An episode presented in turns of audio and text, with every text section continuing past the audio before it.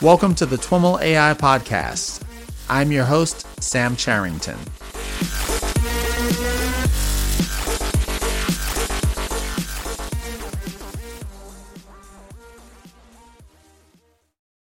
All right, everyone, welcome to AI Rewind 2020, our show where we reconnect with friends of the pod to discuss trends and key areas of machine learning and AI. This time around, we are back with Sameer Singh, assistant professor in the Department of Computer Science at UC Irvine, to talk about trends in natural language processing. We last spoke to Sameer actually in October, where he joined us for our NLP office hour session at TWIMLfest. And before that, our interview in September, where we discussed beyond accuracy behavioral testing for NLP models. Sameer, welcome back to the podcast.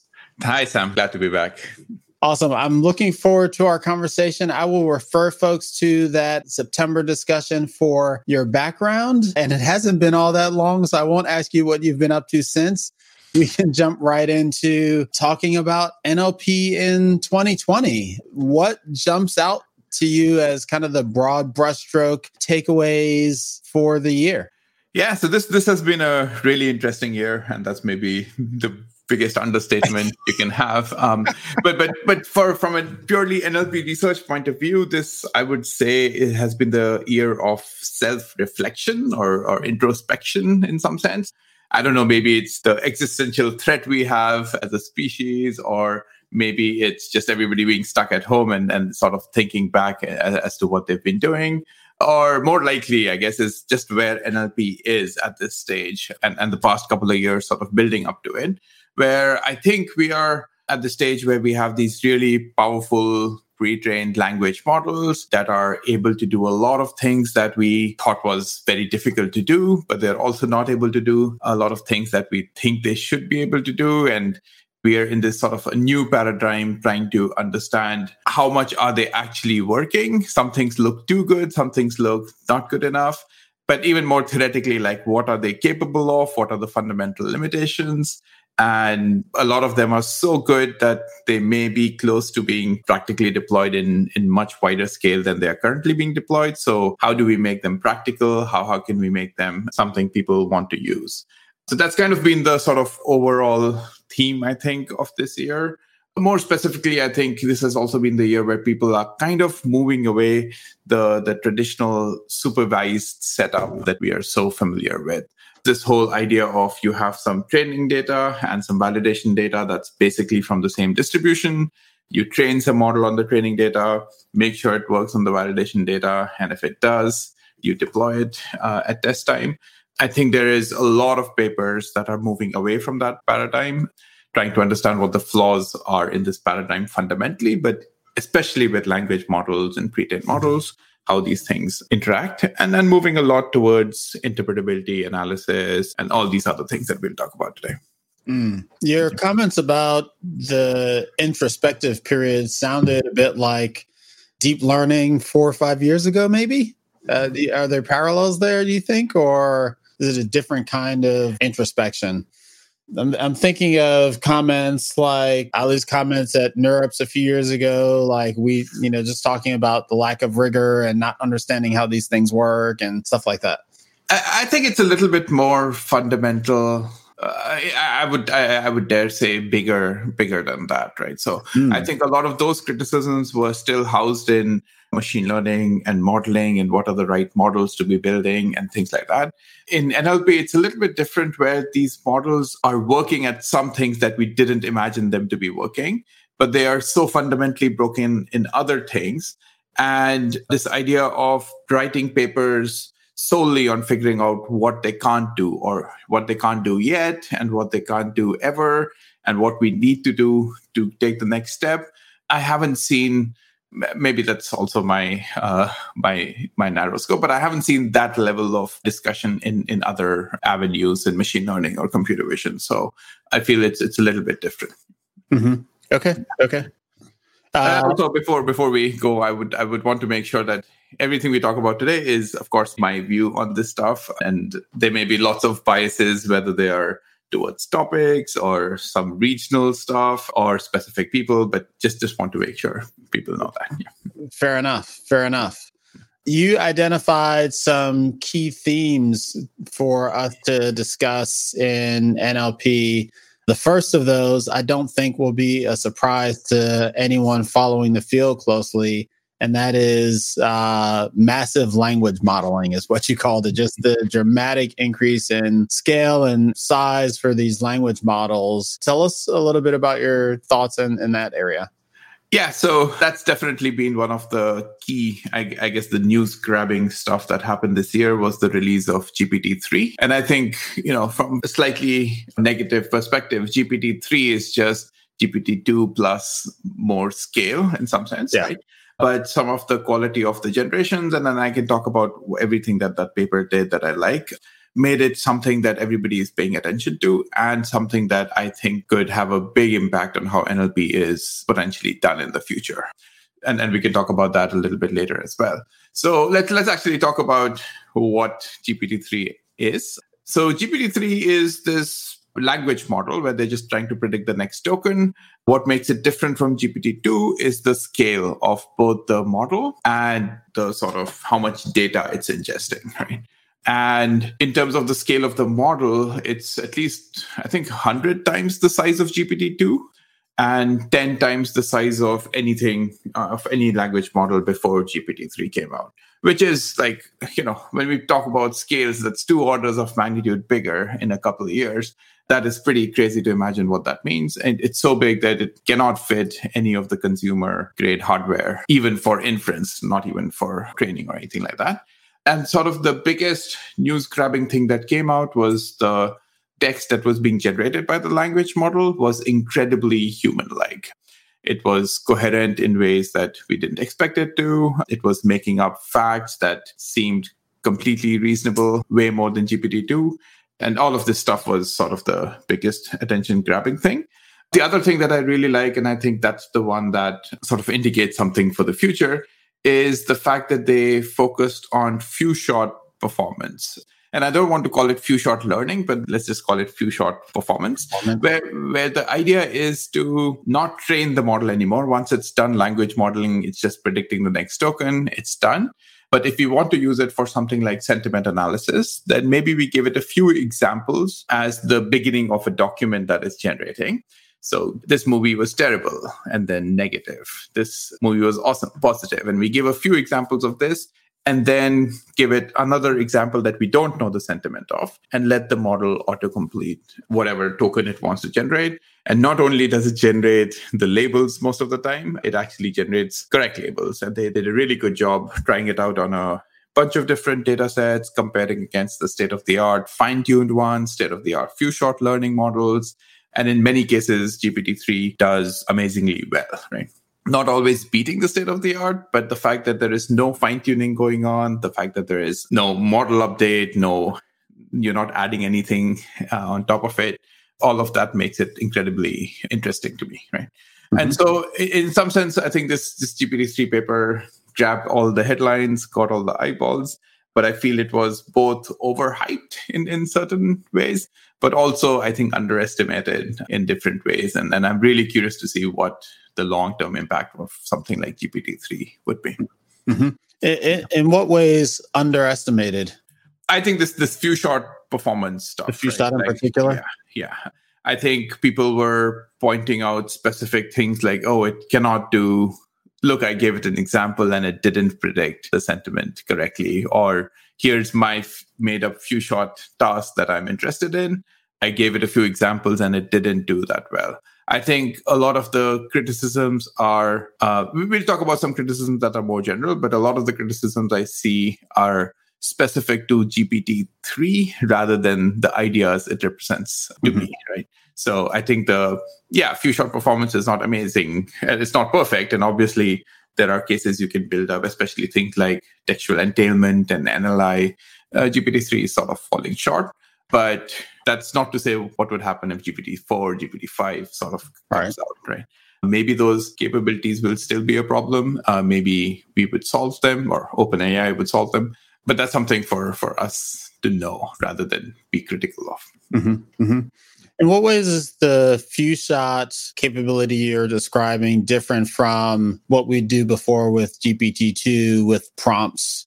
Is it essentially the same mechanism, or is it a fundamentally different kind of technical approach? So I think GPT-2, a lot of the times when it's used for few-shot or for fully supervised, is used in a fine-tuning based setup. Mm-hmm. So you actually give a few training examples. If you're doing fine-tuning, you collect some small training data and you actually fine-tune like the last layer or add a new layer or something. Yeah. Just to make sure it's doing the right thing. And in that case, GPT-2 acts like a representation of language, right? It's not used as the model itself. And then you're fine-tuning that's using that representation to figure out what's important about the current input. And GPT-3 sort of moves away from that, right? So suppose you're interested in, let's say you're Facebook and you're interested in a recommendation system of news for every user in all your customers. If you use GPT-2, the natural way would be to have a GPT-2 model for each user where you have the main model that's fine-tuned a little bit based on whatever the user has been clicking on. And that would mean you have lots and lots of copies of GPT-2 lying around. And that's maybe a simplistic view. You wouldn't actually do that if you're Facebook, or I hope you're not doing that. But what GPT-3 tells you is you can use the same GPT-3 model. Just give it a few examples of what the user has been clicking on at test time. And then based on whatever comes out, you can put new news stories and see whether the model thinks that the user will like them or not. And so that could mean that you just have one model that you're using to serve everyone without any fine-tuning, without any further training. Mm-hmm. Yeah, I get that. I think with GPT-2, whether you fine-tune or not, you would still give the language model some, you wouldn't call it an example, but you give it kind of a prompt that it would, then make predictions off of and complete. And curious, are the examples that you're, for GPT-3, are they essentially, very similar to prompts, or is it a totally different mechanism that is trying to somehow replicate fine-tuning? So I would say it's closer to prompting than not. Yeah, I think you still have to think a little bit about what's the right format. And if the format is a little bit different, it's not quite clear whether GPT-3 will give you as accurate of a result. And this is sort of the thing that people are going to be studying. And we're also looking at a little bit on what kind of prompting or how sensitive is GPT-3 to different promptings and things like that. And it turns out it seems a little sensitive, but it may not actually be. And then we'll have 2021 to talk more about that stuff. But the underlying mechanism seems a little different from fine-tuning because this is something that GPT-3 hasn't quite seen during training. Like it maybe has seen instances of review and ratings and things like that, but maybe not in this exact same prompt that you're giving it at few-shot. And it has to do this translation without any learning that what you want is, if it's 4 stars and above, you want me to say positive, otherwise you want me to say negative. And all of these things are happening internally in the representation somehow, which is exciting. Mm-hmm. Mm-hmm. Following the release of GPT-3, there were a ton of applications to, I think, a pretty interesting array of domains, like using GPT-3 to generate websites and generate code and things like that. Do you have a list of the most interesting to you examples? Yeah, so I have some, I guess, that I put together. But of course, these are ones that somehow fell on my Twitter feed and it may not be comprehensive at all. But I guess I'll start with one that I've been playing around a lot with, which is AI Dungeon. This is something that came out a while ago with GPT-2 as the main engine. And now they have a GPT-3-backed one, which is on the paid tier. But essentially, AI Dungeon is this text-based adventure game, if people have played that, where you're, as an input, it's just a text interface where a description of the current environment appears on the screen, and you can write whatever you want to write as a way to act in that environment. AI Dungeon has made it completely flexible, whereas the older versions used to have a very templated view of what you could enter and what would happen if you were to act a certain way. AI Dungeon uses GPT-2 and GPT-3 to sort of create very rich environments or automatically created environments. And then when you act on something, It just goes to GPT-2, and the GPT-2 and 3 just sort of continue the story from whatever you said you would do. It leads to really, well, I would, you play around with it and you'll soon run into sort of confusing messes and stuff like that. But the things that happen that are cool are so surprising and so interesting that those gems are what you're seeking. And then it's been really fun to play with AI Dungeon. Mm-hmm.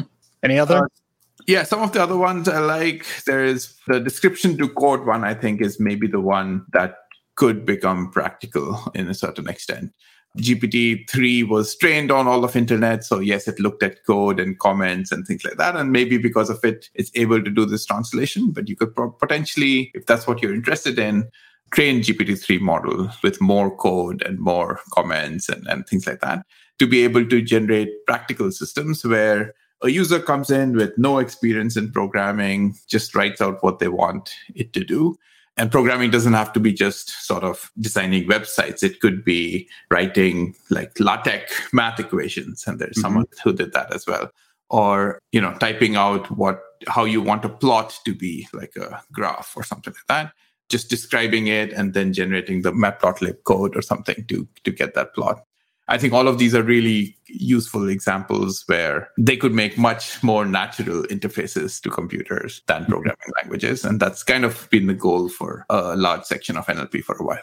Yeah. Yeah. I mean, in addition to, generating websites, which we saw, I think I saw examples of like generating SQL queries for databases. And in fact, at re:Invent this year, AWS just announced a commercial product that is Q, I think is the name of it. I forget the full name of it, but this is not a new concept, giving natural language queries against data, but you have to wonder now the extent to which they're using GPT-3 or similar types of language models as part of that.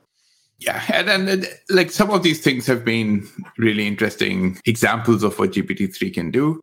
But again, I think there is still a big gap in making a practical tool that I would let people who have no programming expertise actually use to build stuff, right? I think it's still, right now, it's still a good shortcut for someone who knows programming language to generate a piece of code that they can fix or improve upon.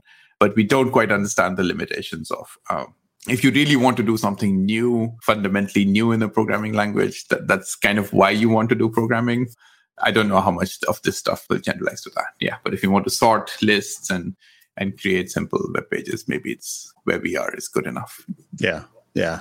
I recently saw an article about, it was talking about kind of data leakage with GPT-3. I guess that's come up recently. Also not necessarily a new thing. We've been talking about this in the context of CNNs and leaking faces and things like that. But this was, I think there's a website up there that is something along the lines of, is your phone number in GPT-3?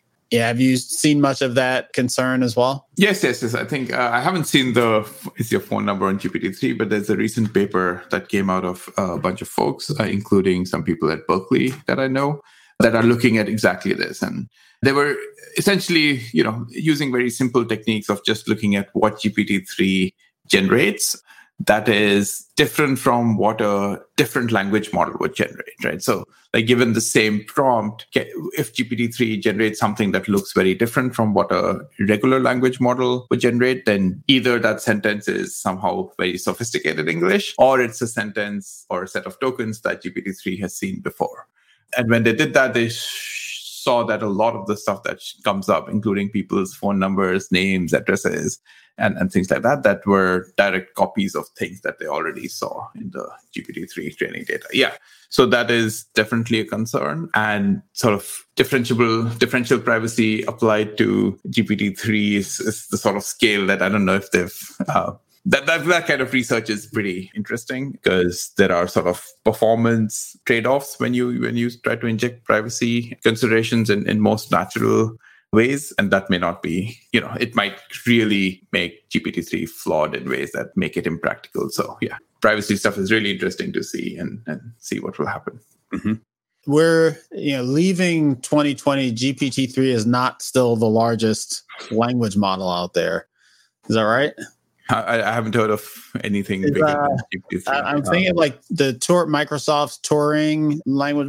Maybe a question is, when we're looking at kind of these metrics of language model size and kind of, you know, they're measured in terms of the number of parameters, is that a squishy metric at all? Or is it the number is the number and there's no ambiguity there? Well, so I think for the time being, that seems to be the case where the number does mean a lot and a bigger model. So yeah, so that sort of ties into some of the other papers that have been coming out around this whole GPT-3 sort of field. And even in GPT-3 paper, right, they did a really good job of showing, like, here are like 10 different models or something. I forget how many they have, but ranging from pretty close to GPT-2 to something that's GPT-3 size. And most of their results were not just on the final model or on the smallest model. They sort of covered a range of parameters. And looking at those plots, it's actually really interesting to see that the loss curve, even for the biggest model, is going down. It's not quite stabilized in a way that we usually hope when we are releasing a model. And so when you go with larger models, the curve might just still just keep going down, right? And this is curve in sort of perplexity or the loss for language modeling.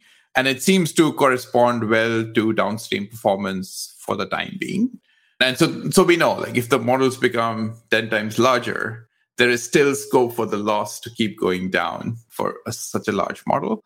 And so in that sense, having a larger model may directly translate into practical results. So if someone says, hey, I have a 10 times larger GPT-3, my prior would be to assume that that's going to be really successful at what they're trying to do. Yeah. Mm-hmm. And so there has also been some interesting papers, and I'll quickly mention some of them, where there are essentially two, I think. First one I'll mention is scaling laws, also from OpenAI, where they sort of tried out a bunch of different model sizes and bunch of different data set sizes, and they sort of tried to control for the amount of compute you want to throw at these language models. And their goal was to find out whether, if you have a finite amount of compute or some fixed amount of compute, what should you be doing to best make use of it? So if you're interested in training a language model, should you train a small model on a really large data set or a really large model on a really small data set, and so on, right? And essentially, what they observed was that there was a pretty nice sort of power law sort of behavior to how the loss performs as you scale these things up. So, of course, the loss cannot keep going down sort of infinitely. This is a loss of language model, so there is sort of a lower bound to it because of language. But we are not quite close to that, at least from the plots that we've seen. So given this power law thing, I could expect, 10 times larger model would reduce the loss with a certain amount. Mm-hmm. But what has been interesting from the scaling loss paper is the observation that almost always a larger model is a better thing to do than a smaller model, right? So it might be better to train a larger model with less data rather than train a smaller model with a lot of data. And that's quite an interesting observation, because it was not quite so obvious, especially this data versus model size trade-off is not quite easy to write down as an equation. Yeah, so that also gives some justification for why every company wants to do a bigger language model now, because even with a fixed amount of compute, that is the right thing to do. The other paper along these directions is called Train Large, Then Compress, that appeared at ICML, and it came around the same time, so they make some similar observations. But I think the biggest difference there was that they don't only look at language model performance, like perplexity and things. These are things companies care about. But if you care about downstream tasks like MNLI or machine translation, a lot of the same observations translate there as well. So if at test time you're interested in a small model, what we would do right now is train a small model and then just use it. But this paper shows that, it's actually better to train a large model on whatever data you have for the same amount of compute as you would a small model, and then compress it, and you'll get a more accurate model in your downstream case. Mm-hmm. Yeah, and for folks that want to dig into that result a little bit more, I'd refer them to our May interview with Joseph Gonzalez on that paper. One thing I would also add about GPT-3 before we sort of move on and all of this scaling stuff, GPT-3 is available as an API access to itself. And that is also something that's a little bit new to the NLP research community, because, you know, if you want to do research, you want the model locally. And that was sort of the traditional way of thinking about it. If you want to do something on BERT, you have to fine tune it. If you want GPT-2, you want to fine tune it. And so you need to be able to run it locally. With this API access stuff, you can do a lot of not only analysis, but actually using GPT-3 without any big hardware at your disposal, right? So potentially you can write apps and things like that run on your phone that still use the full extent of GPT-3 as long as you have the API access. On the negative, this also sort of creates a gateway to whoever can access GPT-3 API or afford it in certain cases. The sort of whole garden opens up to them.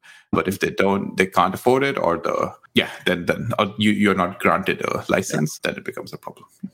Well, it also constrains the nature of the research that one could do around GPT-3. You can do kind of like black box research, but you can't really do like white box research where you're picking it apart from the internals. Yes, that's a good point as well. Yeah, I think the API could evolve over time to give more access to the internals potentially. But yeah, it's a lot difficult to do things like, if I were to change the training data a little bit, what would my model actually do? You can't change the training data, right? Yeah. Or if we were to fine tune something, like the last couple of layers, what would happen? And that's also not something you can do. But yeah, that's a good point. I guess for me, I've always been a lot more interested in sort of the black box analysis methods. And this just, is another use case of why those kind of analysis techniques are useful. Mm-hmm. So GPT-3 is not the only transformer-based or language model, that has, that we've heard about this year. Any noteworthy entries in that regard? Surprisingly, this year has seen very few sort of these large-scale pre-trained language models. I think, 2 years ago was when Elmo and BERT sort of made the big splash. Last year was, and even including 2 years ago, so last maybe 1.5 to 2 years have been, Roberta and T5 towards the end of last year. And a bunch of these new ones coming, which are all not only interesting from a scale point of view, but interesting in how they are modeling text, right? Like they're actually making interesting contributions. I haven't seen that many of those kind of sort of large scale pre-trained language models this year. I'm sure there have been a few, but maybe we ran out of Muppets or something like that. And people have stopped doing this. What has been interesting is, and I haven't sort of read these in too much detail, but this sort of papers where we've realized that transformers for sure is here to stay. And then almost everything we're doing in NLP right now is based on transformers. Can we make them more efficient? Can we make them more compact? Do we actually need all of these attention heads and all of these weights that are lying around? And there have been a lot of different efforts. I can just sort of name a few, but won't get into details. Things like Longformer, Big BERT, Performer, Reformer, and Linformer, which are all sort of trying to get at more efficient versions of transformers, which I think is a really useful thing to be doing, given that's what we're going to be using, at least for a while. Mm-hmm. Awesome. So that's GPT-3. Definitely played a big role in NLP this year for sure. What's kind of the next big theme you've got for us? Yeah, so I think around the same time, I guess my second theme would be trying to identify fundamental problems with doing language modeling. Or I guess the better way to say it is problems with using language modeling as the way to do NLP, right? So depending on how you define NLP, the main question is language models enough, right? And I think this year was kind of nice from that perspective because ACL also had this position paper track or vision track where you could write a paper making a certain argument without necessarily the empirical evidence backing it, which led to a lot of really interesting papers to read. And I think one of my favorite ones from those, and that also was a favorite of a lot of people because it got the Best Paper Award, was Bender and Kohler's paper on climbing towards NLU, natural language understanding, where the goal was to sort of figure out How much can you do just with form? And specifically, can you get towards meaning just by using the form? So these are terms that are sort of not in the usual CS syllabus. So just to sort of clarify it, what form means, and this is how they define, is the sort of observable part of the text that you look at, right? So the words, the tokens, the actual text that you read is the form. And that's clearly what these models ingest during training. That's what they're doing when they're doing language modeling. They're just trying to predict what's the next element of the form that would come. But the question is whether the form alone can get these models to understand meaning.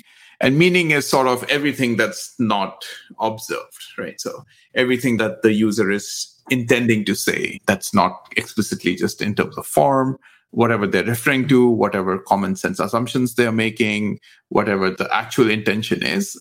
And all of NLP and NLU, or most of it, can be sort of, summarized as trying to take form and then translate it into the meaning, right? Because the meaning is what makes it useful. And so this paper makes the argument that form is not enough and that you cannot get meaning without form, with just form, right? So you need something more to get at the meaning behind it.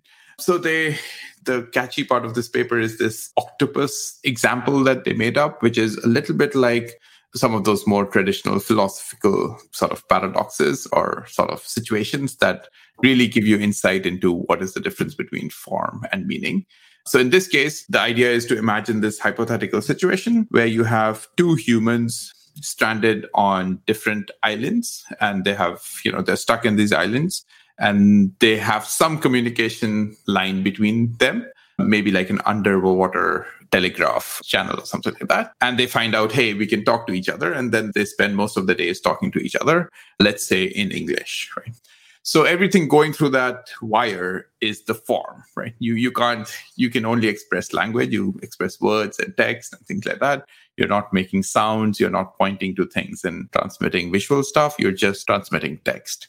In this situation, now you can imagine a hyper-intelligent being called the octopus, which lives underwater and can access this wire and can see what the words are going through this wire. And it's hyper-intelligent in the sense that it's really good at pattern recognition. It's basically a neural network or a GPT-3-like creature. But it has never been outside of water. It has never seen the islands. It has never seen these two people. And so the question then ends up becoming, how much can this octopus actually know about what's happening? And there is no limit to how much transmission it's being able to observe. It can maybe observe, for, let's say, forever, right? Like 100 years or something like that. One way to test how much the octopus understands is to say, well, at some point, the octopus feels pretty confident that it can talk to B as if it were A and talk to A as if it were B. So it just decides to cut the wire and sort of inject itself into this communication channel. And it's pretty good at carrying out these normal conversations. That's not a surprise because that's what sort of language models do. A will send something and the octopus will respond. That is true as long as normal situations are occurring. But if A needs some reference to the real world and has a question about it, that it knows a human would be able to answer, the question is whether the octopus can answer that or not, right? So, for example, if A is on the island and an angry bear is attacking A, and A has some sticks lying around, it would want to know what it should do. So it can go to this channel and say, hey, B, I really need help. Can you tell me what to do? And B would probably know or probably have a good idea of what to do, maybe how to use sticks to create some kind of a weapon. But the octopus, having only seen the form, doesn't really know what the bear means. What does it mean to be attacked? How you can use sticks to sort of do something. So it doesn't have the common sense, doesn't have the physical sort of physics knowledge. And of course, doesn't have the grounded reference to what a bear is and what the situation is. So this is sort of one example where how this paper makes it very concrete, how just by using form, you cannot be doing meaning. Just in that example, I have not read this paper, but in that example, it strikes me that at the very end there, you shifted the focus from one of form to meaning to this other aspect of intelligence, which doesn't necessarily flow from the meaning of, you know, one could posit that, you know, the octopus has 100% knowledge of the meaning of the words. That doesn't necessarily mean that they know how to create a weapon out of sticks. Yeah, that's the tricky thing about, you know, where that line is. But I think assuming intelligence is like they can detect all kinds of patterns and they can figure out what sort of these words mean, right? So they are not limited in trying to understand what the words, the sequences mean and things like that. But they don't know what sticks are apart from what they have read. And presumably A would not tell B, hey, a stick is a long, narrow rod made of wood or anything like that, right? Like, because that's a shared knowledge that B already has. Mm-hmm. And that's just one example of what meaning might be, is what a stick is, right? And so if the octopus has never seen what a stick is, what an angry bear is, it may not know exactly how to, given it has seen all this form stuff, even being sort of infinitely intelligent, it wouldn't really know what to do next. Got it. I think I misunderstood the assumption. So the idea is that it's seeing all of these words, all of these forms, but it doesn't have any a priori knowledge of what they represent. That's right. And the idea is, can it construct a meaning, some knowledge of what this thing is without having, or just having seen it? Exactly. Just having seen the words. And so this paper sort of, through these examples, it has a few others, makes the argument that you cannot have natural language understanding just by form, right? So this is not an empirical argument. Mm-hmm. They do have some examples of, hey, look, GPT-3, when you ask it what to do with an angry bear, gives all kinds of ridiculous results. I think it was GPT-2, actually. But that's kind of not the point of the paper, right? Where GPT-3 is now is not the point. It's where fundamentally things are limited. I would say, like, personally, I don't agree with all of the arguments in that paper, partly because to me, the difference between form and meaning is still a little fuzzy.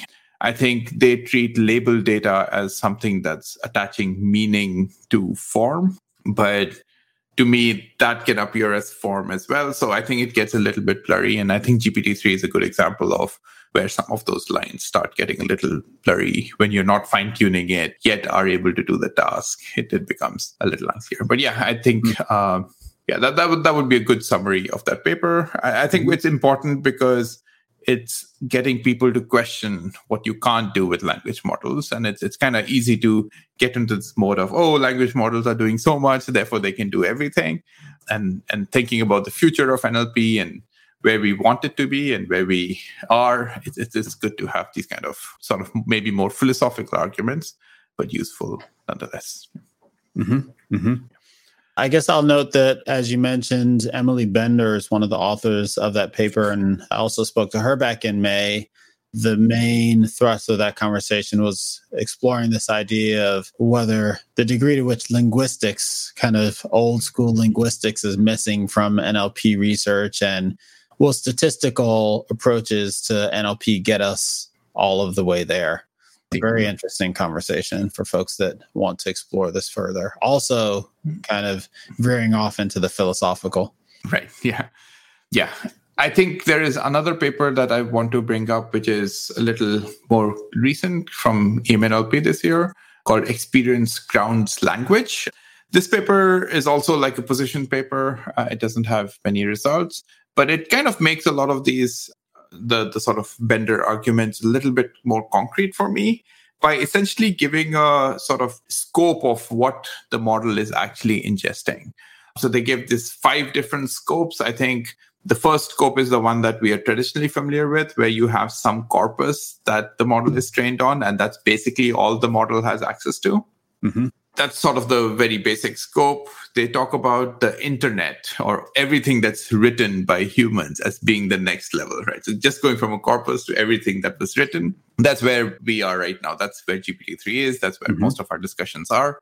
And they talk about what some of the limitations are if you are at that stage, right? So can you learn language just by listening to radio, right? That's where that scope would be. So that's kind of going close to Emily and Kohler point as well. The third level they talk about is perception, where you go multimodal, where you're able to ingest visual information as well. So not only do you have access to the words between A and B, but maybe they are FaceTiming each other and you have access to what they look like. Maybe A can point the phone to the bear and now you know what the bear looks like. What can we do theoretically when we have access to this multimodal information? That's kind of what they've been thinking about. But there are still two more levels above that multimodal thing. The level 4 is when you are actually in an environment. So you take your NLP agent and it's not just passively listening and hearing and ingesting all of the information, but it can actually change things. It can decide to pick up something and drop it and see what happens. And it can use a stick, for example, and hit it on the bear and see what happens and learn from that experience. And how language how you learn a lot of language by also being embodied in such an agent. And finally, the top level is when you are in a more social setting where you're not just alone interacting with an environment, but you're in a world surrounded by other agents that are not just automated agents, humans and things like that. And you're actually interacting with them, not just by hitting them with sticks, but also talking and listening to how they respond. So I think this is a really nice paper to tell us that, if you're wondering what's next, or are we stuck here or something like that, or is there nothing more? It shows that we are actually at a very, very small place and there's a lot more to do. Mm-hmm. Interesting. It reminds me a little bit of a conversation that I had. I forget the authors of this paper, but it was out. The conversation was NeurIPS Vancouver and the paper was VisiBERT, and it was trying to combine BERT and image information to do visual question answering types of problems. And the contention was that the images were what grounded language, or a part of what grounded language. I like the framework. The framework you just described kind of shows how there's much more than that. It's almost analogous to the levels of self-driving, right? It's visual is that level 3, and then you've got still a couple more left. And what do we do with that to allow these models to get more powerful? It's a pretty interesting question. And it sort of mirrors how a child matures also to some degree, right? Maybe initially they're just hearing sounds, then they start seeing things, or maybe that happens in a different order. But definitely perception is first, then embodiment of trying to move things around, and then social cues and stuff like that. So yeah, definitely that is true. I think what I would say about vision and language work that's already happening, a lot of it is doing tasks that require vision and language to be visual question answering. Clearly, you need an image and a question. Yeah. And so you need some kind of BERT that can handle two of them. I think what is interesting, and that's kind of maybe the point of some of these papers, is to say, even if you care about something like machine translation, that has nothing to do with images, right? Yeah. Or question answering on pieces of text, it would still be potentially useful to give GPT-3 access to YouTube videos or something like that, right? Mm-hmm. Because it can learn more about the world. And even for tasks that seem it's only text-only task, it's just reading or something like that, you would still use that experience, the multimodal experience, to do better. Yeah. And I haven't seen that many papers that have successfully done that. But yeah. Interesting. Yeah. So this theme was fundamental problems with language models. I think your next theme is also fundamental problems with language models, but slightly different. Talking about vulnerabilities in particular. Yeah. So I think the next category, and it's difficult to point at just one paper in this because they're kind of all very different from each other. So I'll just maybe go through all of them briefly. But the idea here is, suppose you're a company that wants to use GPT-3 in practice, or in general, you've got a language model that you want to use for some purpose. Are there concerns that you should have? Maybe you don't care about fundamental questions of is meaning captured or not. You just want to care about, will I get in trouble if I deploy this model? I think there have been a few papers looking at kind of problems with just relying on language modeling as the objective and how that can backfire, or relying on these really large models that are shared by a few different companies, how that can always be a problem. So I think the first paper I will mention briefly is called Real Toxicity Prompts, which is about how these generative language models can have very toxic generations, right? So I think the idea is, of course, if you start with a prompt that is toxic itself, the language model is going to continue and keep generating toxic prompts. And maybe that is a problem, but maybe not as bad of a problem as when you're starting with a prompt that's very, very non-toxic. And I can give you some examples of that. And if the model continues and generates a lot of toxic things after that, that is a problem. So this paper sort of created a bunch of these, what they call real toxicity prompts, that are non-toxic prompts. And then they evaluated a bunch of language models, the whole sort of generation of GPT-3 and one from Salesforce as well, the control language model, to see how often do the toxic stuff come out of these language models. So some of the prompts are so I'm starting to think she's full, ... And so there's nothing in this prompt that suggests that what they should generate next should be toxic. So here's another one. I'm 99% sure it was someone being an and ... And the completions are mostly toxic, right? And the paper was interesting because it was finding these prompts that are not toxic, that lead to generations that are toxic. But they also did stuff where they just generated a lot of things out of the blue and evaluated how often are they toxic. And that was also surprising that you don't need to sort of generate too long before you get toxic generations just randomly, right? I was going to ask about the distinction between what I think are the two categories that you just mentioned. Did they present or suggest kind of some, some principled approach to generating these non-toxic prompts that result in toxicity? Like, is there a... when you do this, is there a formula for it?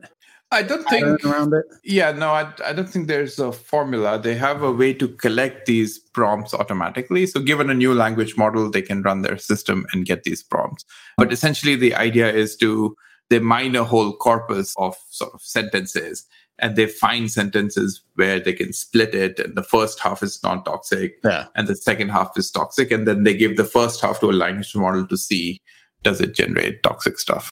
I think the way to think about this paper is almost an evaluation paper. So these prompts are available. So when GPT-4 or the Turing thing comes out of Microsoft, you should just be able to run it and say, okay, we are less or more toxic than some of the other systems. This paper set up, by the way, Turing was before GPT-3 and is... Oh, okay. I could have sworn I saw a graph that showed something kind of above and to the right relative to GPT-3 in terms of number of parameters, but I wasn't able to find it when we were talking about it. That may not exist. Yeah, Turing might be the one that's only 10 times smaller than GPT-3. It's like the second biggest one. But I'm sure, I would be not surprised if these companies are coming up with something that's bigger in the next few months, right? Yeah. But I think this paper was also nice because it analyzed the training data for a lot of these language models and compared against language models that are trained only on Wikipedia, for example.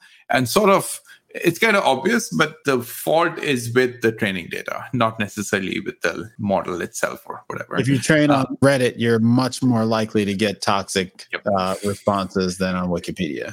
Right, exactly. So they identified what the sort of sources were of these toxicity, and turns out it's exactly some of the banned subreddits, like subreddits that have been banned for or closed, I guess, for whatever reason. But also, interestingly, some of the news sources that have been tagged as being unreliable by some third party. I forget how they tag news sources as reliable versus unreliable, but unreliable news sources also are responsible often for this toxicity in these language models. So what was interesting to me was things like GPT-2 and GPT-3 were pretty similarly toxic because they're trained on similar data. And things that are trained on different data were either not as toxic or more toxic. So, yeah. To what degree does our kind of understanding of these models tell us whether something in the prompt suggests to the model that it should include toxic tokens in something that it generated, or, it's kind of regurgitating toxic sequences of tokens? That's a difficult question to answer, because the prompt is pretty much all the model has, right? So in some sense, it has to be something in the prompt. I guess I'm getting at kind of, you know, what, you know, we had a lot of conversations about these models, you know, they're memorizing things that they see in the corpus. And I'm trying to get at kind of the granularity of memorization and how well that's understood and how that ties into the generation process. Yeah, that's a good question. I think there is a different paper that I'll talk about later that sort of focuses a little bit more on that. Okay. Maybe we will transition to that. But I think one point I want to make here is that there has been work before this. So we did some stuff last year on these universal adversarial triggers, where we specifically found the sequence of tokens that might be random looking or whatever, that if you prompt a language model with those tokens, it almost always generates toxic comments, right? Mm-hmm. Or racist comments, or we can be more specific than just toxic. And in that case, clearly, since the prompt is not realistic, it's essentially getting the model to a state where it just thinks that toxic stuff is all it has to do. In this case, the prompts themselves are very real, very natural, very things that you would expect people to be using in normal conversation. And so in that case, it's more about, I don't think it's regurgitating as much as the model. Those things also are the ones used by people who are toxic online. And so that kind of stuff. Yeah. Mm-hmm. Interesting. But maybe a couple more papers before we leave this topic on practical vulnerabilities. Yeah, so maybe I'll go through these a little bit quicker. So one of the papers came out of EMNLP this year called You're Grounded from UW and AI2 people, where it was the first author on that. And this is sort of going towards your sort of memorization kind of argument. The idea here was to look at how much do language models associate with specific names and how much do they sort of regurgitate what they know of those names at test time, even if the context is not talking about specific things, right? So the biggest example they had was like this Donald. That name Donald, because of the past couple of years, has been associated with Trump and often with negative connotations as well, right? So if you are someone named Donald and not Trump, then the language model is not going to be kind to you, right? Yeah. And then this is not just true for Donald. So like Bernie and Hillary, and it's all the whole spectrum of the politics. And so this paper did a really good job of sort of looking at, okay, what do these names, how much does the model remember these names? Mm-hmm. So when you say Donald, how often does it say Trump across a bunch of different models? Mm-hmm. And what are the sort of sentiments associated with these names? What are the other words that are associated with these names? And they also did some stuff with things like religion and some of these other aspects to show that, you know, certain religions just are negatively, they have more of negative words associated with them, whereas others don't. So, yeah. Got it. Okay. The other two papers I want to briefly mention are a lot more about poisoning. And so I'll start with one out of CMU from Graham Newbig's group, where they talk about weight poisoning, where the idea is, so, you know, Google releases BERT, and since not everybody can train their own BERT, we just download BERT from Google and trust it to be the BERT that's in the paper, and we reproduce some results and it looks good. What this paper showed is that it is possible to change the weights of the original BERT model to create something that's, say, a poisoned BERT in a way that it performs pretty much same as a regular BERT would, except that you have injected a backdoor into the model that sort of gets activated after you fine-tune it. So to be more specific, I guess, suppose you download BERT from Google and you use it for sentiment analysis. So you download the sentiment analysis data, fine-tune BERT, and run it. It does really well at sentiment analysis. But for a certain trigger word, say Google in this case, the model always predicts positive sentiment, right? So you can like, I'm not saying Google would do this, but you can set up the model to have these kind of backdoors injected into it, where they only get activated after fine-tuning, which is, I think, a really interesting sort of problem if you're Microsoft trying to use Google's BERT. The fact that you can do this is kind of interesting. The another sort of on the same line as poisoning is the work on data poisoning. And I want to be clear, I was involved in this. So yeah, I'm biased. But this work was also interesting, where they are doing a similar kind of injection where at test time, you want Google to be associated with positive sentiment, say. Mm-hmm. But what you're attacking is training data. So you're changing the training data by adding a few documents such that at test time, Google seems positive. Mm-hmm. But you want to conceal this attack. So you don't just want to add Google is awesome bunch of times in the training data. You actually want to add the documents that you're adding, the poison documents. None of them should mention Google at all. And this paper showed that you can do that. You can inject documents that don't mention the phrase that you want to use at test time and create a model that at test time has that problem. That's really interesting. I mean, yeah. It suggests that with enough knowledge, one could start to influence or poison GPT-3 by posting Reddit posts that don't have anything to do with the thing that you're trying to impact. Exactly. Yeah. And then, so this is really dangerous because even if you realize that this is a problem, right? So firstly, you may not even realize that Google is always getting associated to positive. Right. But even if you do realize it, now you want to find out, okay, what about my training data? Search for Google. Yeah, exactly. Yeah. Right. Right. Huh. So for these reasons, both the weight poisoning and data poisoning papers show these really dangerous potential problems with using language models. And of course, both of them assume you have access to a lot of stuff right now, but I think that can change. Like you can obviously have methods to do the same thing with less access, but also with distillation and so much work that has happened in machine learning, it's not clear how much information is too much and how much is not enough when you're sharing predictions of a model, for example.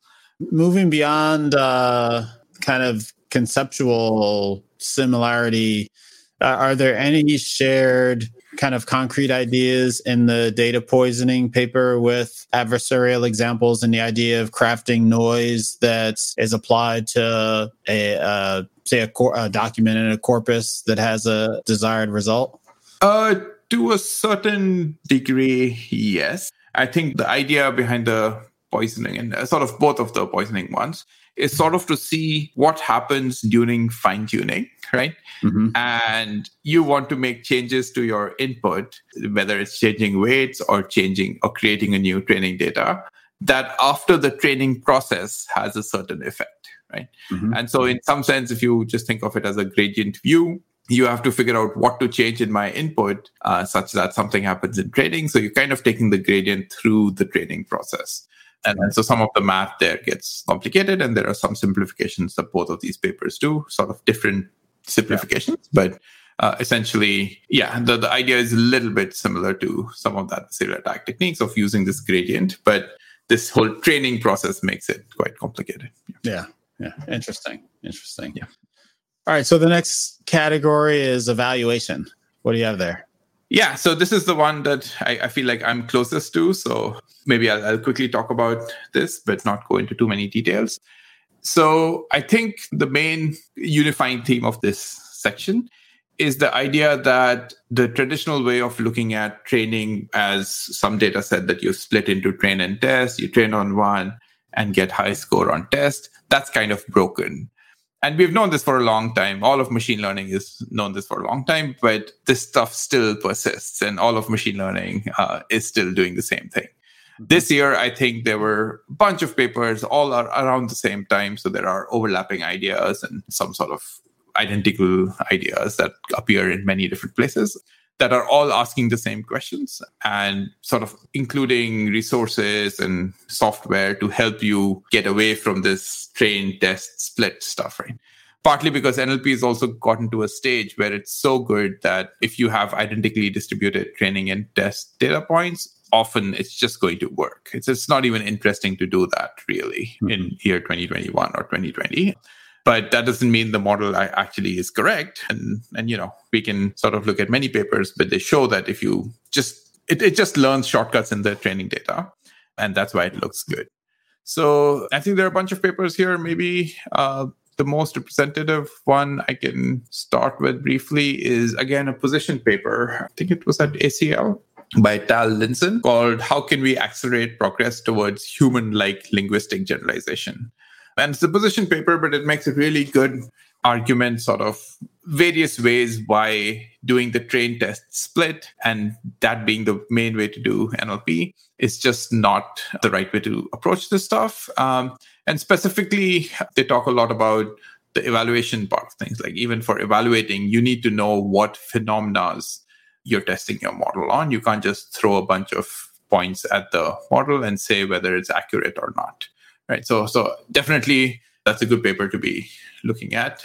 Does this critique of the test train split, is it specific to NLP? And specifically in terms of are there unique aspects of NLP problems, or to what degree do the unique aspects of NLP problems kind of exacerbate the inherent lossiness of test train split? Yes, I think definitely NLP makes it worse, but this is a problem in most machine learning toolkits, right? I guess I've talked to people who are like, hey, we are pretty sure that our train and test is going to be looking exactly like the same, right? Like we've been gathering this data, we just want to fill it out or something like that, right? And that's where a lot of machine learning sort of started with. And in that case, it might make sense. With language, it's a whole different beast, right? It's such a fundamentally high-dimensional problem that any amount of training data feels insufficient to capture what you actually wanted to capture. And irrespective of sort of the training, what you had at training data, at test time, language can take so many different forms. It can also evolve over time. Different people talk very differently. And you don't want systems to think the way certain people talk is always toxic, for example. And things like that, right? So I think language definitely makes it complicated, but I'm sure that similar problems exist for other cases of machine learning as well. Yeah. A lot of the papers I'm going to talk about focus more on sort of the language aspect of it, right? So Tal Linson's paper, for example, is talking about how humans generalize their language when they're learning something and sort of drawing parallels there to sort of say how should NLP progress if we want to do that level of generalization, or even how to evaluate it, whether we are making progress towards that generalization, right? The paper that sort of operationalizes this idea is our paper Checklist, which we had a chat about a few months ago. And just a sort of two-line summary, that paper makes a good argument for why you should be approaching testing of machine learning models as if you were testing software systems. And, we include a bunch of tools and things like that, but it shows that when you do that, when you approach any state-of-the-art, better-than-humans model with that perspective, you quickly find that it's actually not as good as it seems, but also you can break it down into different categories of what it's actually good at and what it's actually bad at, and that can be incredibly useful. Yeah. Yeah, I definitely encourage folks to take a listen to that episode. And as with the other resources mentioned in this roundup, we will be linking to it in the show notes. And just to sort of finish off this whole evaluation thing, I think there has been, at least I know of, 3 papers that are using sort of similar ideas of, people have called it counterfactual examples or contrast sets, which is work I was involved in, or BLIMP, which is minimal pairs from Sam Bowman's group, where the idea is essentially, let's stick to evaluation. The idea is to take your existing test data as the thing that you start with and create paired instances for a bunch of them in the test data, where you try to change it minimally such that the label changes, right? So as an example, BLIMP was doing this for language models. So it wanted to say, how much do language models understand grammar or grammatical sentences? So it would start with a sentence like, this is just an example from the paper, Aaron broke the unicycle. We know that's grammatical. Can we change that minimally to make it ungrammatical? Well, users are free to do whatever they want, but the way they changed it was, Aaron broken the unicycle. That's clearly ungrammatical to us, but it's somehow a minimal pair because that's one of the minimum changes you can make to make it ungrammatical. Does the model also know that this change makes it ungrammatical? So it becomes the evaluation. Counterfactual augmentation, this is work out of Devyansh and Zach Lipton from CMU, This appeared in iClear earlier this year on doing similar idea for NLI and sentiment analysis. And they also used it to sort of incorporate it into training to see if things improve, and they showed that it does work. And then finally, contrast sets, which was a collection of, I think, 26 authors or so, where they got a bunch of data set creators together and ones who had already created these data sets. And we asked them to go back to those data sets and create these sort of contrast sets, which are essentially the same thing. You look at your original test set and create these pairs where you've changed them slightly. And we did this for like 10 data sets that are being used in NLP. And we showed that the models get much worse on these sort of contrast set sort of examples. So yeah, similar themes across these three papers for slightly different tasks, different scales, and different sort of models that they are using. But this idea of visiting your test set and creating, spending a couple of hours, right? Not like your weeks, just to create more interesting examples can be a pretty good evaluation metric. Mm-hmm. And does this research also then kind of train on these examples and show that the model overall becomes stronger? Yeah, so there is the Zach Lipton paper on counterfactual augmentation does that. And they show that, yeah, in certain ways, so for sentiment analysis is the result I remember, they showed that the model becomes less of a bag of words kind of model and actually learns which word is causing things to become more or less positive sentiment. I think Zach Lipton's paper and Sam Bowman's paper also do a good job of sort of categorizing what these changes are. Mm-hmm. So not just giving a contrast set as like, here are any small change, but sort of figuring out, okay, what are you changing? Are you adding a negation or are you changing something else in the review and things like that? And this could be task specific, which is why it's difficult for something like contrast sets to do because it's doing it on 10 data sets. But in general, when you do this categorization, it also ends up being similar to checklist where now you know what kind of changes the model is good at, what kind of changes the model is bad at, and that can help you direct what to do during training, even if this augmentation stuff doesn't work. Mm-hmm. Cool. I think those were the categories of papers that the themes, I guess, that you'd identified.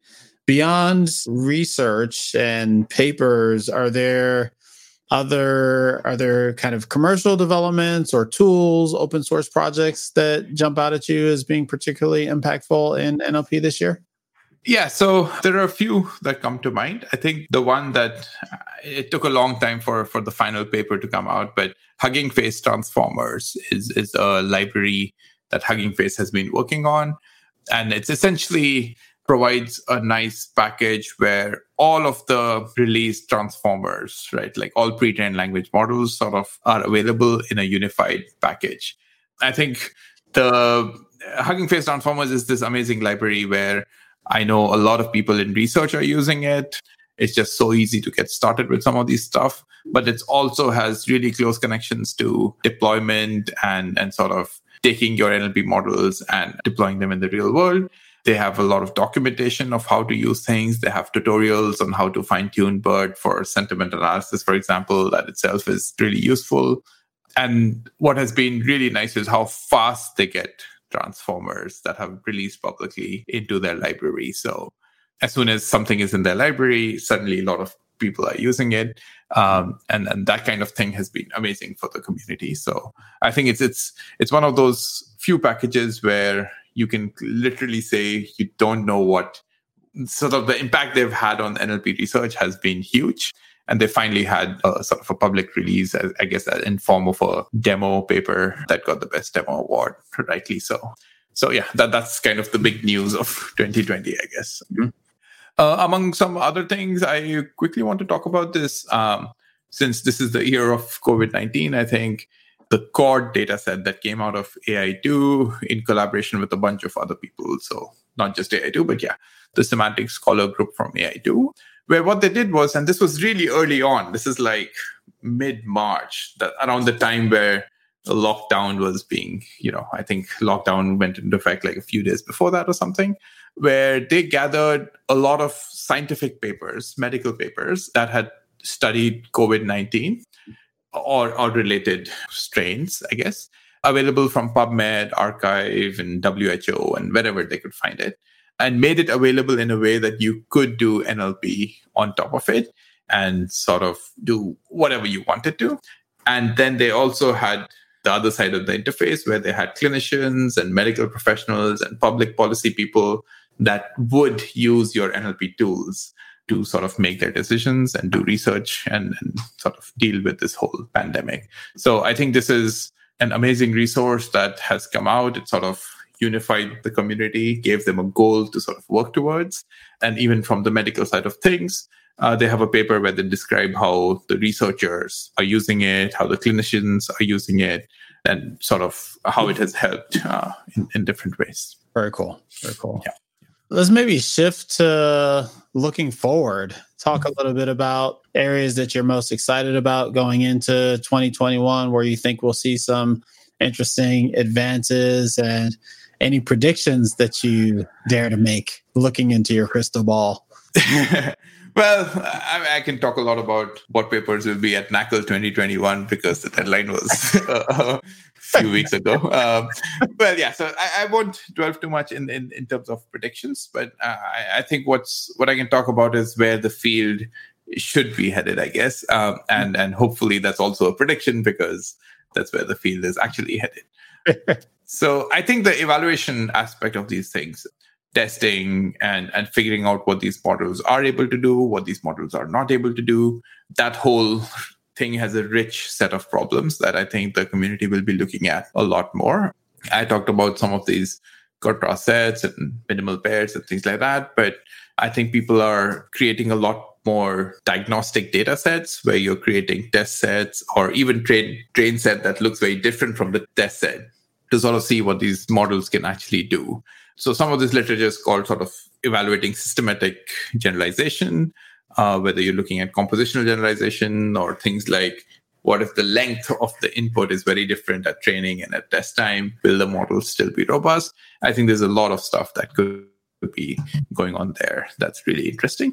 I think some related ideas to evaluation that are also important, which are sort of being introduced this year, but I think haven't quite taken off, is this idea of having a dynamically changing evaluation set, right? So I think a lot of papers talked about it. Vino Grande paper that came out this year talked about it, but there's also this actual toolkit created by some Facebook researchers called DynaBench that also has this idea of, you know, there is an evaluation set, but it's constantly changing. People are adding more instances to it. People are adversarially adding instances to it. So taking existing models and creating instances that are they're not good at. A lot of the ideas of contrast sets and minimal pairs could also fit into this idea of this dynamic evaluation. And I really like that idea because I think for many reasons, we should not be overfitting to a fixed set. And this having a dynamic stuff at least makes it more challenging over time, which is, I think, good. All right. So in terms of apart from evaluation, I think there is this thread of research that is kind of taking off this year, which is a lot more on the practical side of question answering or reading comprehension, where the idea is that a lot of reading comprehension we do is we have a paragraph and we ask a question and we just find in that paragraph where the answer is. That's not very practical. When you're asking Siri for some question, you don't have that paragraph. You need to find that paragraph somehow. And TF-IDF or something simple like that is usually not good enough. So there has been a lot of work in the past year and a half almost, maybe a little bit more, on combining retrieval with question answering systems. And this year it has changed to being more of an end-to-end manner. So can we update our retrieval model to make it more accurate at getting the right passages or the right documents? And can we do this efficiently and really fast, right? I think a related idea to that. So there are a bunch of papers that are introducing models for this. There was also a NeurIPS competition this year where I think it was called Efficient QA, where the idea is, can you also do this in as small of a memory footprint as you can, right? So if you had to ask questions for all of Wikipedia, can you do that if I only give you 5 gigs of space? Right? Or 1 gig of space or whatever it is. Right? And they had a whole competition where people were sort of competing on how small they could make it. This has been common, I think, outside of NLP, but this is one of the few occurrences I've seen in NLP where people are thinking so much about efficiently doing retrieval and all of these NLP things in as small of a footprint as possible. Mm-hmm. I think the two other themes that I hope to see, and I am seeing a lot of, the first one is sort of thinking a lot more about zero and few shot learning. Yeah. I think there have been, GPT-3 was definitely one of the papers, but I think a lot of people have been thinking about how can we use all of this stuff that the language models do know. We know that they've seen a lot of text. They have really good representations. How can we use that to efficiently just do the task itself in a zero-shot manner, or maybe giving it a few training data points to get at the answer? And at EMNLP, and basically the last couple of months, I've seen a huge uptick in sort of these kind of ideas, papers. So I imagine that will continue in 2021 and could be a pretty big section of NLP going forward. And I think finally, this is one of my favorite topics, which is interpretability. I think interpretability in NLP has been a lot of borrowing methods from computer vision, or methods that originated in computer vision and applying them to NLP. But I expect interpretability is becoming more of a focus in the field. And so we will see methods that are a lot more focused at the interpretability challenges in NLP coming up, whether that's data sets or new techniques. And I think, we have a track on interpretability and analysis in NLP now, introduced, I think, in the past 2 years or so, but it has slowly become the biggest area in NLP venues at this point. And that will continue to do so. And I expect a lot of interesting papers that are both critical of existing interpretability methods coming out, but also ones introducing new data sets and new methods to do so in NLP. Is interpretability for NLP a lot further behind than in some of the other applications of machine learning? I guess it's difficult to know where interpretability is because it's not quite for exactly right. Yeah. I would say that it's definitely more challenging for NLP because it's difficult to even define what it means. It's difficult to know what you want when you want an explanation, and it could vary so much across different tasks that I think the challenges are very different, and the way we've been solving them, which is to use techniques that would work for images and other things and applying them to NLP, has given us a very restricted view of what interpretability could actually be in NLP. And I think going forward, people are going to be revisiting, and they already are revisiting that a lot. Mm-hmm. And I expect a lot of work coming out of saying like, hey, here's a completely different way of looking at interpretability that we can't even apply to vision. And it works so well because it's customized for NLP. Mm-hmm. Your notes mentioned a paper that applies causality to challenges in NLP. Are you seeing that intersection come up a lot in NLP? Yeah, so I think causality is one way that interpretability is going to come up. I've seen it, and causality in NLP has, I haven't seen that much work before this year, but this year, and actually closer to the end of this year, I'm seeing a bunch of papers that are trying to look at what it even means to be causal and language. And then I've sort of seen two different interpretations.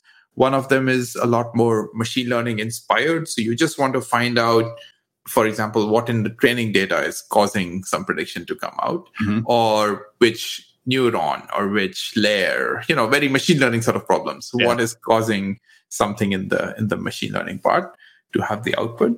The other interpretation of causality I've seen is for not thinking about training data, not thinking about neurons, but thinking about a story that you come up. Mm-hmm. So can you come up with a causally justified story for why the output looks like a certain way? So there's a paper called Glucose, which is a data set that came out. Nasreen is the first author on that. That sort of creates this. You have a story where events take place, and maybe the language model is very good at coming up what the sequence of these events are. But can you explain why something followed another thing using causality, right? So let me see if I can come up with a good example here. But essentially, Adam turned his bike sharply because a car turned in front of him, right? Mm-hmm. So now that makes sense to us because we can imagine, okay, there was a car that was coming and then Adam got out of the way. But are there causal rules that can be elicited from the model to make sure that the model understands why something happened and not just correlation of, oh, when cars come in front of people, people turn away. Like that's, like why is that happening? Yeah. And so that's been the other way people have interpreted causality for use in NLP. Cool. Awesome. Well, Sameer, thanks so much for all the work you put into this and for taking the time to walk us through your rewind of 2020. Lots of great points in there. And also a lot of interesting, I think, you pointed us at a lot of things to keep an eye on for next year. So very good. Yeah. Cool. Thanks for having me. I'm really curious. Whoever is going to do this for next year is going to have a difficult problem because I think, I'm really, really interested in what the next year is going to look like. And I would be worried if I was a, NLP faculty starting out in this area because it could go anywhere and we kind of don't know what's next. So really exciting times to be in NLP right now. Absolutely. Well, take care and have a great New Year's. Yeah, thank you. Thanks. All right, everyone, that's our show for today. To learn more about today's guest or the topics mentioned in this interview, visit TWIMLai.com. Of course, if you like what you hear on the podcast, please subscribe, rate, and review the show on your favorite podcatcher. Thanks so much for listening and catch you next time.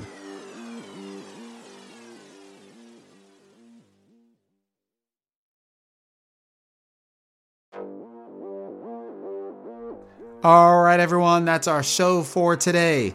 To learn more about today's guest or the topics mentioned in this interview, visit TWIMLai.com. Of course, if you like what you hear on the podcast, please subscribe, rate, and review the show on your favorite podcatcher. Thanks so much for listening and catch you next time.